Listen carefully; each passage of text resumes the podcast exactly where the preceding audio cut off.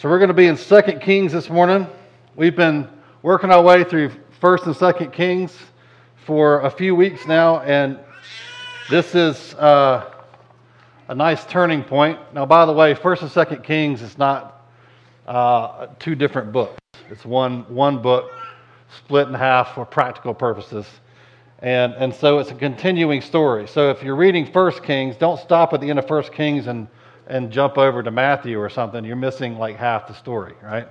Um, just keep on going. It flows right into the next thing, all right?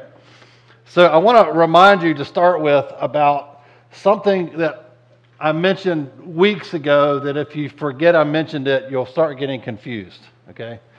Um, which is, you know, I think it was like the first few weeks, towards the beginning of First Kings. We had two guys, Rehoboam and Jeroboam, and this is one of the things that makes kings confusing is the names sound really, really similar, and you get them confused. Um, you had King Rehoboam, who was sinful and refused to listen to lighten the yoke that his father had put on the people. Remember that guy? And they all came to him and said, you know, make it easier on us. And he was like, no, I'm going to make it harder. That guy. Um, he started a rebellion. And you have Jeroboam, who capitalized on that rebellion and you ended up with Israel being split in two the north and the south, right? Um, Rehoboam was in the south with the tribe of Judah, as well as most of the tribe of Benjamin. Benjamin got kind of split in half itself. It's sad because I'm, I'm partial to Benjamin. It's my, what I'm named after. But and in the north uh, were the remaining ten tribes plus the remainder of the tribe of Benjamin under the kingship of Jeroboam. And that division has remained. So what happens in Kings is you get you kind of have two storylines running at the same time. And it can get a little confusing when you jump back and forth between the two, okay? So you just need to remember that that, that dynamic has always been there. It becomes more prominent as we go through Second Kings and get towards the end of the story because one group kind of gets, you know, Israel's worse than Judah, but Judah's pretty bad. That's kind of the situation. Judah's like 20% more righteous than Israel for a minute. Okay? But don't get too encouraged. It gets encouraging for a minute and then it goes sideways for them too. All right? So that's kind of what, and you have them kind of the way the story is told, they sort of do this number back and forth. Okay? Um, so just pay attention to those words. When you see the word Israel, that's not what Israel was before we started reading Kings. It's one nation. That's the south, and Judah to the north. All right? Okay. Um, so now we have, remember last week, we read about the death of Ahab, which, which who was kind of the worst king of all of them. Uh, but uh, you know, it's like comparing bad to bad. It's it's they're all bad. But Ahab was the worst. His wife Jezebel is still alive. Um, succeeding Ahab is his son Ahaziah, who is definitely walking in his father's footsteps. Okay, he's pretty bad too. Um, he's Ahab's son. He takes the throne in Israel and follows in his father's footsteps. However, I don't think the central figure of today's story is Ahaziah. It's not the king. I think it's Elijah and Elisha. The central figure is Elijah. Ahaziah is notable only in that he is the last king with the dubious honor of being rebuked and prophetically cursed by Elijah before Elijah leaves the planet. He's the last guy to get Elijah stepping into his throne room and letting him have it. All right? Otherwise, he's just another idolatrous king. So I want you to get that focus here, even though Ahaziah is talked about a lot. I don't think he's the point. I think Elijah and Elisha, don't get confused by that either. I don't know what it is with the names, but that's what they do. All right? So, Ahaziah has two big problems facing him. Here's some context. The first problem he has is the Moabites are rising up in war against him. So he's got a war problem, a military problem. And number two, he's bedridden after falling through a second floor lattice and getting injured. So he is literally confined to his bed and he's dying. His solution to that is very pagan, is not to go to God or to a prophet and say, What's God doing? Instead, he sends messengers to Beelzebub, some false god that was some kind of derivative of Baal. We don't really know what that was all about. It's some, just another idol that was worshiped, probably a regional thing. They're like, oh, you know, we got Baal, the big god that everybody's into, so we have our own like version of that. Okay. The messengers are to ask this idol to tell him if he's going to die or recover. He doesn't go to God, he goes to an idol that was made from human hands. God sends the angel of the Lord to tell Elijah to intercept the messengers on the way and prophesy judgment and death against Ahaziah. Elijah obeys, intercepts the messengers, and sends them back to their king. Okay, that's the setup. Ahaziah is bedridden from an injury. He sends messengers to an idol, and on their way, Elijah intercepts them with a real word from God. And here's what Elijah says. Okay? This is 2 Kings 1 5 through 8. The messengers returned to the king, and he said to them, Why have you returned?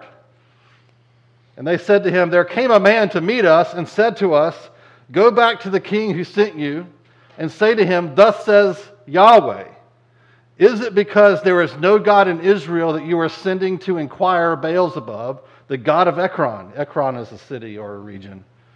Therefore, you shall not come down from the bed to which you have gone up, but you shall surely die. He said to them, What kind of man was he who came to meet you and told you these things? I love this part, it's very dramatic. Verse 8 They answered him, He wore a garment of hair with a belt of leather about his waist. And he said, It is Elijah the Tishbite. you can see it, right? Who is this mystery man? Who came out of the woods and stopped you on the road and said, Go back to your king, and you tell him he's going to die because he didn't inquire of God, he inquired of some idol in Ekron, or wanted to, tried to. he says, Who was this masked man? And all the only description they have is his weird outfit. And Ahaziah immediately knows it's Elijah the Tishbite. He's come out of hiding, out of the woods, not hiding, but coming out of the woods, and has cursing. And this is bad news because Elijah has a reputation when uh, what Elijah says happens. And when Elijah curses you and says you're going to die, you're toast. Remember Ahab? He thought he could trick God by putting on a costume and looking like someone else. Right? Like Superman putting on his Clark Kent glasses and thinking he just disappears. But a random arrow flies through the air and kills Ahab in the middle of the battlefield. And here his son is, and Elijah comes to his messengers and says, You're going to die. And Ahaziah knows that's bad news. He fears Elijah, but he does not understand where Elijah's anointing comes from. He doesn't understand that Elijah is speaking for God, that God is speaking through Elijah. Elijah's not the one. James tells us Elijah was just a man with a nature just like ours. He just prayed a lot. He just prayed. Elijah's not any different than you or me. He's just a guy that prays. And a hazy doesn't understand this. So, what does Ahaziah do? He's just as dumb as his dad. 2 Kings 1 9 to 10. Then the king sent to him a captain of 50 men with his 50, meaning his 50 soldiers. He went up to Elijah, who was sitting on the top of a hill, and he said to him, O man of God, the king says, Oh, come, says, come down. But Elijah answered the captain of fifty, if, if I am a man of God, let fire come down from heaven and consume you and your fifty. Then fire came down from heaven and consumed him and his fifty.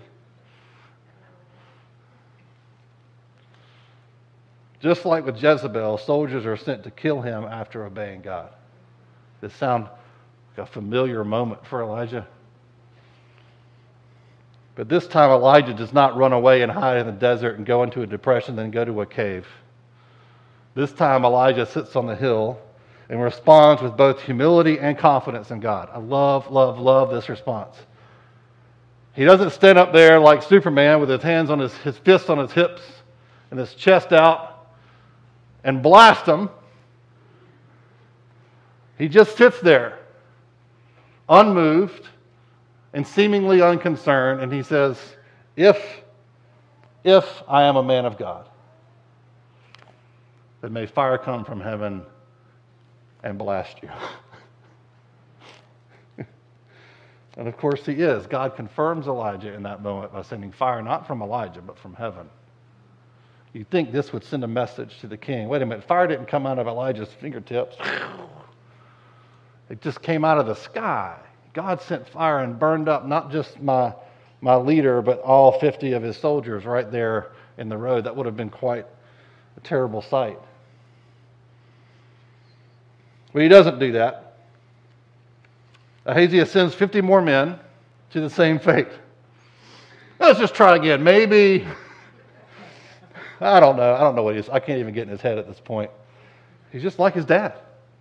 He's just like his dad. This is what he learned from his dad. He sends another 50 more men after this. So 50 first, they get destroyed by fire. The second 50, same fate, same exact thing. Fire from heaven burns them up. Ahaziah sends another. This is the third 50. This is the third time. This time, now imagine being the captain and those soldiers on the third run. like, like, great. What have I signed up for? I don't want to do this. So their captain wisely throws himself at the feet of Elijah and begs for mercy. Just please don't burn us up. I don't want to do this. Have mercy on me. I'm a good guy. I got wife and kids at home. I don't want to be here. I'm not with that guy, but I have to come because he'll kill me. And so I'm stuck between a guy who I know is going to kill me and a guy who might kill me. So I'm just going with the guy who might kill me, and I'm hoping you won't do it. Please spare us. And Elijah doesn't just spare him, Elijah prays. And he asks God, and God says, Go with him, go down with him. So Elijah follows this captain and his 50 back to King Ahaziah, and there he meets, he walks in just like Elijah likes to do. He just appears before the king and he repeats the exact same prophecy to him, word for word. He says no commentary, no editorializing, no extra anything. He just says exactly what God told him the first time. Elijah was not born with confidence and maturity. If you remember Elijah's story, we saw James 5:17 tells us he's just a man, and then we watched Elijah grow. And he gets tested by Jezebel and he has a really hard time and he crumbles underneath that pressure, just like all of us do. We, talk, we talked about that a few weeks ago. But here he is, and he's a different man. This guy has both humility and confidence. He's able to walk before a king who's now sent three hordes of soldiers after him, two of which have been consumed. And he is bold enough to say what God says, but not anything else. I think this is a real gift to Elijah. I think this is just my, doesn't say this, but I think God gives us in His grace chances to return to our failures. Not always, but sometimes you get a chance to walk back around and try again because he's a good father. This wasn't just about Ahaziah being an idolatrous king, it was also about Elijah coming back around to a similar situation and doing the right thing and God backing him up. That's a gift. So Elisha enters the story here, if you're reading along, but I want to go back to chapter 19 for a minute. I'm not going to read it because Elisha was actually introduced right when Elijah came out of the cave in chapter 19. Because Elijah had complained. Remember Elijah in his depression, laying in the cave, complained to God. He had a list of complaints. And one of those complaints was that he was alone. Now, he wasn't alone because God said there's 7,000 who have not bowed the knee to Baal. It was a lie that he was alone, but he felt alone. I won't ask for a show of hands. But I just want you to think about your own life. How many times have you felt alone when you were not alone? It's a terrible feeling. And that's how Elijah felt. And God's answer to that was not to slap him behind, on the back of the head and say, Quit your whining, Elijah. He He said, All right, look, I'll give you somebody. And his name is Elisha. And I'll tell you where he lives. And I want you to go recruit him. Okay? He gives him a solution in his grace. And Elisha, I love his, his call, is to sneak up on Elisha, who's out working the fields or doing some job, and he takes his cloak, which is a symbolic of Elijah's calling and anointing. Okay? And he just throws it on Elisha and starts walking away. That's Elijah. He's not waiting around. He just says, Here, whoosh, and he just starts going. You're going to follow me or you're not going to follow me. Elisha literally drops everything he's doing, says good, asks Elijah, Can I say goodbye to my family?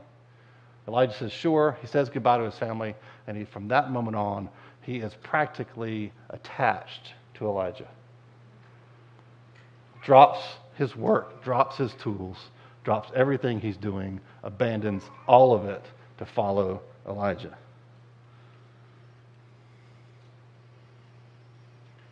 2 Kings 2 1 through, 1 through 3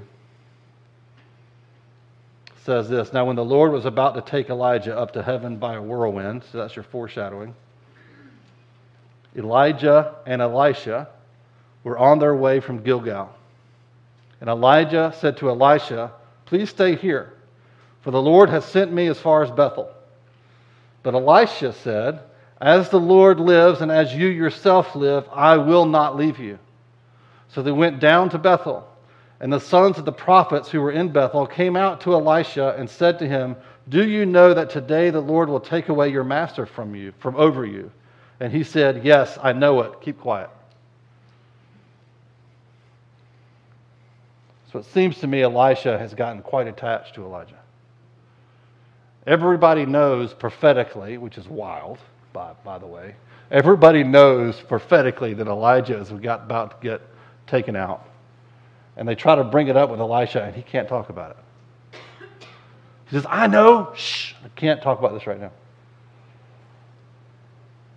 I think that's a beautiful thing. You got Elijah just going, Come on, man, follow me or don't. Let's go. I ain't got time to wait around. Elisha picks, drops everything and takes off after Elijah. And by the time we see them again together in the story, Elisha is so bound to Elijah emotionally, personally, that he can't talk about him leaving. Verses 4 through 12, it says, Elijah said to him, Elisha, please stay here, for the Lord has sent me to Jericho. So now he's going to Jericho, and he says, Stay here. But he said, As the Lord lives, and as you yourself live, I will not leave you. So they came to Jericho. The sons of the prophets who were at Jericho drew near to Elisha and said to him, do you know that today the Lord will take away your master over you? Everybody knows. And he answered, Yes, I know it. Keep quiet. Then Elijah said to him, Please stay here, for the Lord has sent me to the Jordan. But he said, As the Lord lives, and as you yourself live, I will not leave you. So the two of them went on. Fifty men of the sons of the prophets also went and stood at some distance from them, giving them some space, as they both were standing by the Jordan. Then Elijah took his cloak, rolled it up, and struck the water, and the water was parted to the one side and to the other, till the two of them could go over on dry ground. It's kind of a prophet thing. It's what Moses did, and Elisha will do it later. When they had crossed, Elijah said to Elisha, Ask what I shall do for you before I am taken from you. In other words, you seem to be hanging around a lot, even when I tell you not to. What is it you want? Why are you still here? I'm trying to leave. And Elisha said, Please let there be a double portion of your spirit on me. Elisha knows what he needs, he knows the deal. And he said, You have asked a hard thing. Because Elijah, this, this portion, this anointing, this calling has not been easy. Don't glorify it in a way that's not accurate. You don't want to be Elijah. You don't want to be Paul. it was hard. He says, You've asked a hard thing. You're not asking an easy thing. It's easy for God to anoint you, it's hard for you to walk under it and carry it.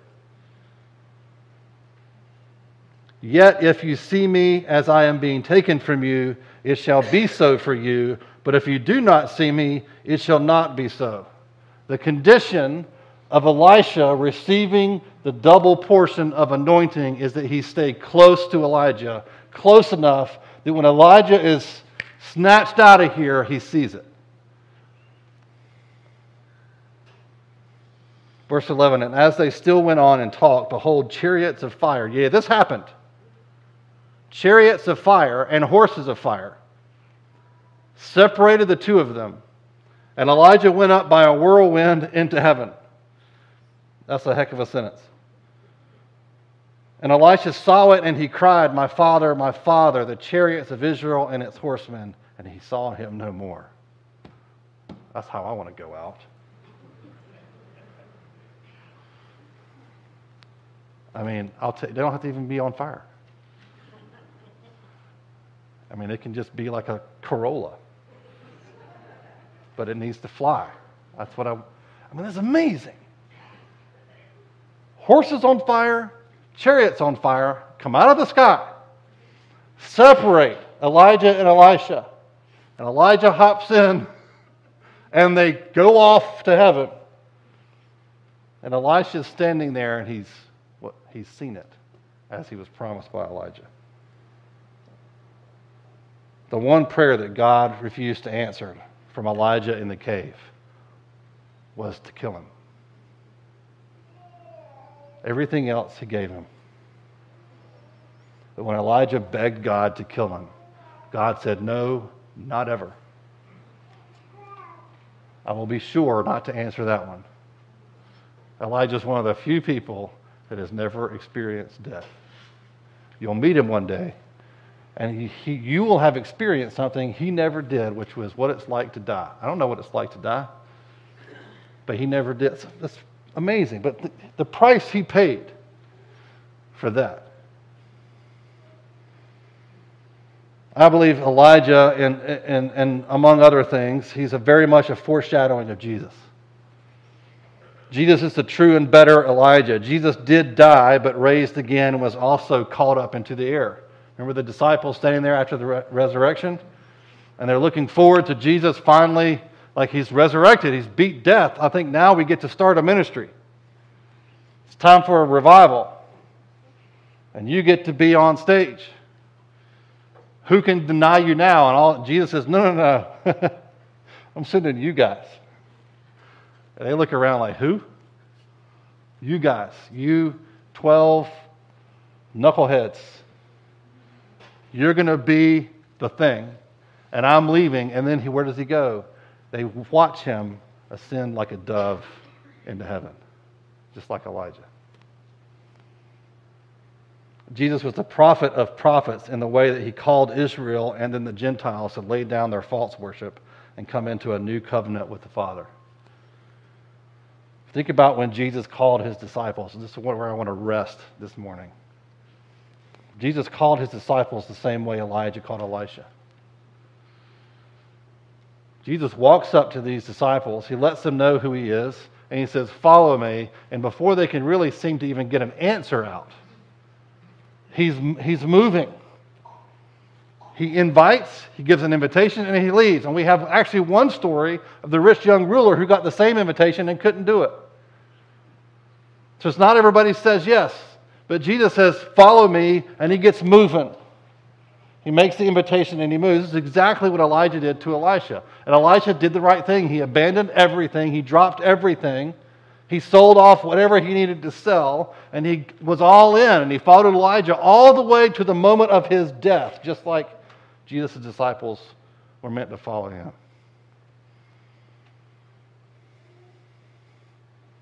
We all get the same offer. This is the offer of salvation, which is not just follow me, it's abandon everything to follow me and stick close. Because if you see me in my death, if you see me ascend to heaven, then you'll get the double portion. What's the double portion? That's an interesting term. The double portion is the portion that the eldest son would get from their father. It's exactly the word they would use to describe in every family the firstborn's portion. The firstborn gets a double portion of the inheritance from the father. It's the way their culture worked. Now, I think it's a little questionable. It's not a great practice. It didn't go well for Joseph, but that's how it worked. What Elisha is asking from Elijah is the firstborn's portion. I want a son's portion from you. I'm not your son. I have a father and mother that I left behind to follow you, but I want a son's portion from you. And I don't want land or money or property or any of those things. What I want is a double portion of what's valuable that you have, and that's your anointing. I want that from you, and I want twice what you get. Look at what Elisha says. He exclaims in his emotional outburst when he sees the chariots of fire and Elijah going up. Verses 12 to 14 Elisha saw it and he cried, My father, my father. Abi, Abi. Papa, Papa. That's what that means.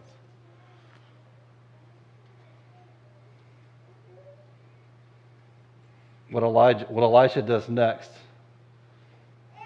the end of verse 12, as he says, Then he took hold of his own clothes and tore them in two pieces. And he took up the cloak of Elijah that had fallen from him and went back and stood on the bank of the Jordan.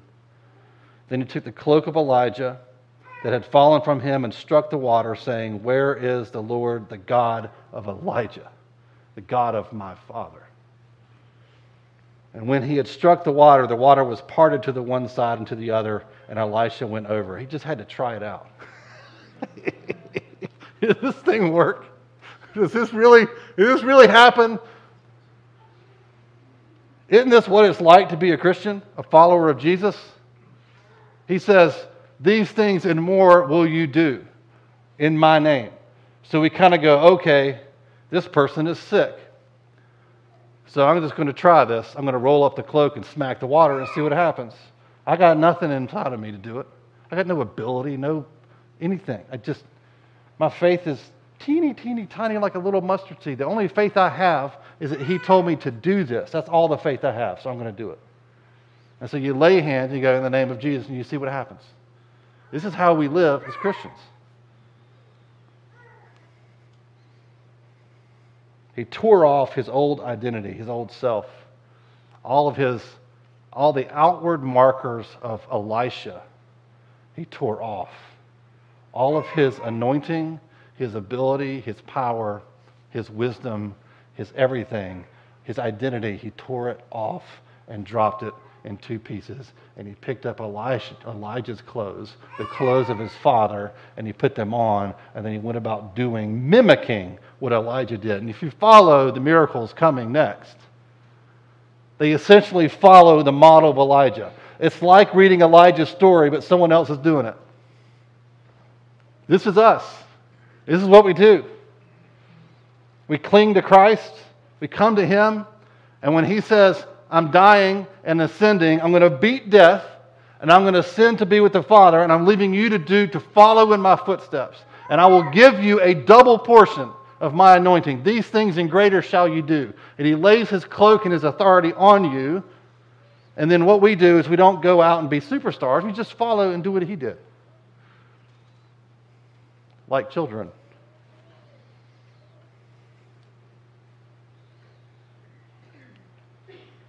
But just like Jesus paid a price, we pay a price. When Jesus calls you to follow him, he is not calling you to indentured servitude or begrudging submission. He's calling you to belong to the family of God. He's calling you to be a son or daughter of God. You get to say to God, you can call him Father. Think about that. Papa. Papa. Not hello, Father. Mind if I come in? I'd like to go over the family budget with you and ask if I could have a little extra this month. for the light bill. Just a little. Just a teeny tiny little bit. Maybe just some spare change. No, he's your papa. He's your father. That's what he's invited us into. This is how your relationship with Jesus and the Father is supposed to work. So, whatever cost, it's not like Elisha had to think about it and count the cost. I get tired of that language. Like, I know what you mean, count the cost. Like, it's costly to follow Jesus, but Elisha didn't deliberate. I don't know if it's worth it. Jesus told the story the man who finds the treasure in a field and buys the entire field, sells everything, buys the field to get the treasure. Because the treasure is worth it. It's not a bad decision, right? It's not like you what bought the field, bought a terrible field and got a bad deal. He buys a field with treasure in it. And when you find Jesus, you go, oh, he's the treasure. There's no consideration about what am I, I don't know if it's worth it to abandon all. This is why the rich young ruler couldn't abandon what he had for Jesus because he didn't see that Jesus was worth it. It's not because he's so rich, it's because Jesus was not great enough in his eyes. And when you see Jesus for who he is and you hear him invite you in to follow him, you say, I'm not leaving his side for anything. Even if he says to stay behind, I'm not doing it. I'm staying close to him because I want a son's portion. I want a daughter's portion from him. I want all that I can get. I want to see him beat death with my own eyes. So we cling to Christ in the same way that Elisha clung to Elijah. I think this is not only a great picture of what it means to become a Christian, buying the field, seeing Jesus for all that he is, feeling his cloak placed upon your shoulders, and going, oh, yeah, I'm in.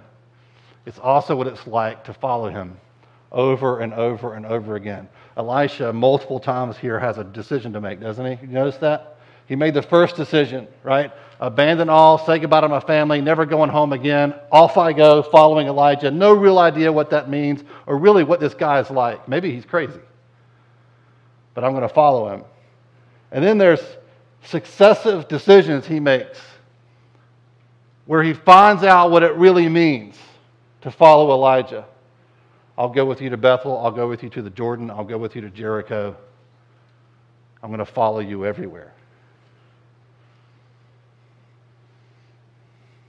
Many of you act more like an orphan with God than a beloved son or daughter.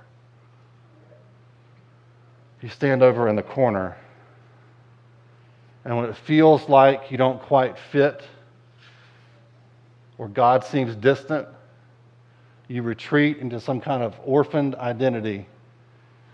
And you say, Oh, I'll stay behind. I'll just hang back here on the outside. I'm not going to stick close to you. I'll just stay back. And you're continually feeling sort of on the outside of what God's doing. You need to hear this.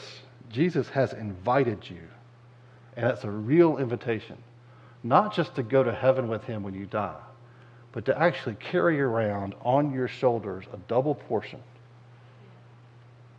the portion of a son or a daughter, and to live that way all the time, clinging to Him, close to Him, so close that when He moves left, you move left. When He moves right, you move right. As Alan says, when He zigs, you zig, and when He zags, you zag, because you're close to Him.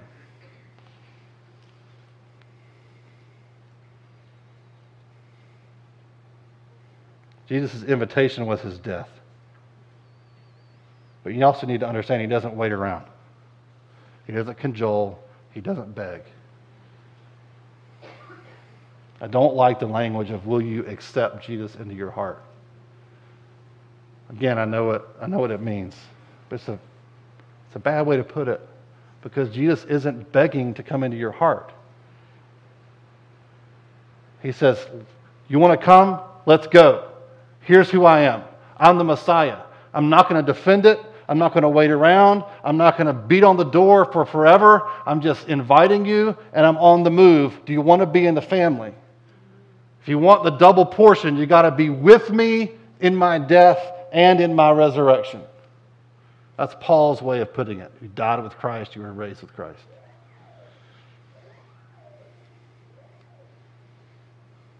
So we draw near to him in faith, and he will meet you. This all reminded me of Revel- this morning of Revelation chapter 22, 16 to 17. And I want to end with this and then have a chance for you to respond. Revelation 22 says, I, Jesus, this is the closing of the book of Revelation. So the angel he's talking about here is the angel that delivered the revelation to John. Okay? So he says, I, Jesus, have sent my angel to testify to you about these things for the churches. I am the root and the descendant of David, the bright morning star. The Spirit and the bride, who is the church, say, Come. And let the one who hears say, Come. And let the one who is thirsty come. Let the one who desires take the water of life without price. The Spirit and the bride, the Spirit and the church, the Holy Spirit and the bride of Christ are saying to the world the same thing that Elijah said to Elisha and that Jesus said to his disciples, which is, Come, all you who are weary and heavy laden, and I will give you rest. But let's get moving. Do you want a daughter's portion? Do you want a son's portion? Then cling to me, not just initially at your salvation, but this is what it's like to walk with me. Let's zig and zag together. Amen? So I want to give you a chance to, I, I just feel like a response is needed. Um, we're going to sing together in a minute, but um, I think we should come forward. There's nothing magical about the floor or the carpet up here. It's not like when you step on the carpet up here, there's like Jesus' power in the carpet. But there's something about responding to God in a definitive way. You see what I mean? And I think we should do this. If, if you have been walking around hemming and hawing over following Jesus and clinging to him, like maybe it's not worth it. Maybe I'm just an, really just an orphan and I don't belong with him. Maybe the invitation is for others and not myself. I just want to invite you to come and just say yes to him. Whether it's the first time you've ever just heard the gospel and you just want to say yes to him for the first time, or if you're at some place in your life where you feel convicted by the Holy Spirit right now to say yes to him in a new way. Yeah, I'll go with you to Jericho. I said I'd follow you. You're going to Jericho, I'm going to Jericho. You're going to Bethel, I'm going to Bethel. Right? I want you to just respond to him, and then we'll pray together. So come on up if you want.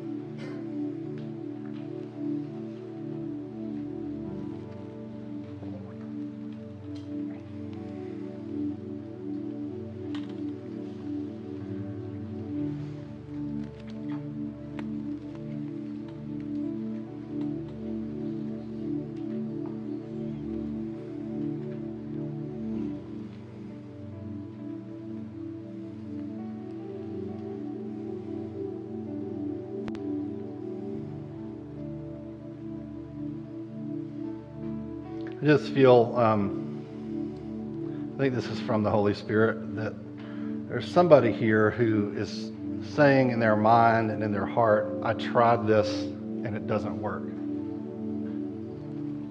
I tried God or I tried Jesus, however you'd put it, but I tried this. I tried responding to Him. I tried saying yes and it didn't work. And what you mean is you came to Him and you had some problems you wanted Him to solve for you, and not all of them are solved. But that's not how Jesus works. He's not the great problem solver in the sky. The question is Is he worth following even if he does not solve your problems? In fact, he's worth following, even if following him takes me into more problems, more trouble, more loss, more grief. That's the God of the Bible. That's what he wants from you. And that's the question. Now, I'm not saying he doesn't he isn't going to heal and deliver and save and bless and all that stuff. He's a good dad. But that is that's not how he he says, "Do you want to follow me?" and then he gets moving. And he'll solve some problems now and he'll solve some later.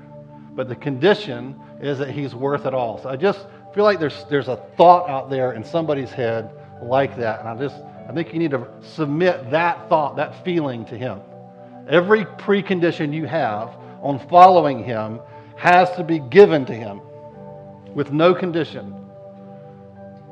I'm yours wherever it takes me.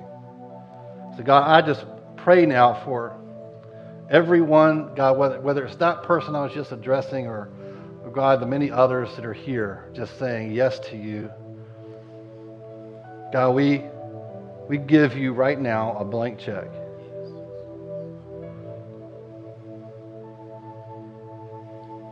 Blank check.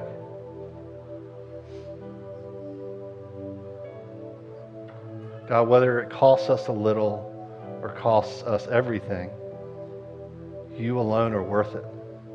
We want a double portion, the portion you give to your sons and daughters. That's how we want to live now, and it's what we're looking forward to in eternity. Give us the heart of Elisha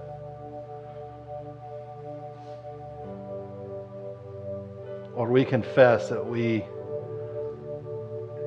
often go right when you go left and go left when you go right. We're slow to hear, slow to listen. We get confused and hard hearted. God, we're like Elijah so often hiding in the cave. God, we, we want you, we need you to work in us in a way that we can follow you with the simplicity and faith and humility of Elisha.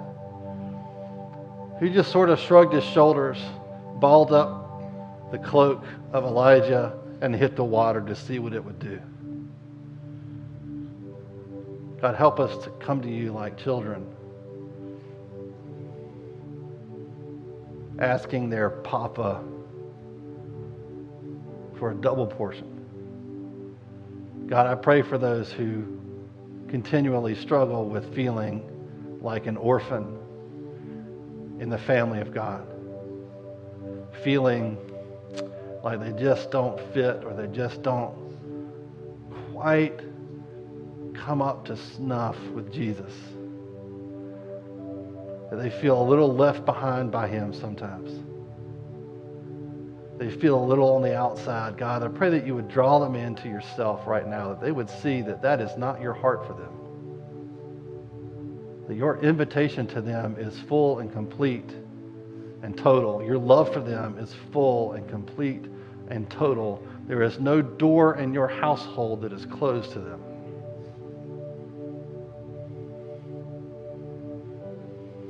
God, rid us of that the hesitation of an orphan. God, make us people who are delighted and bold and confident to come before their Father.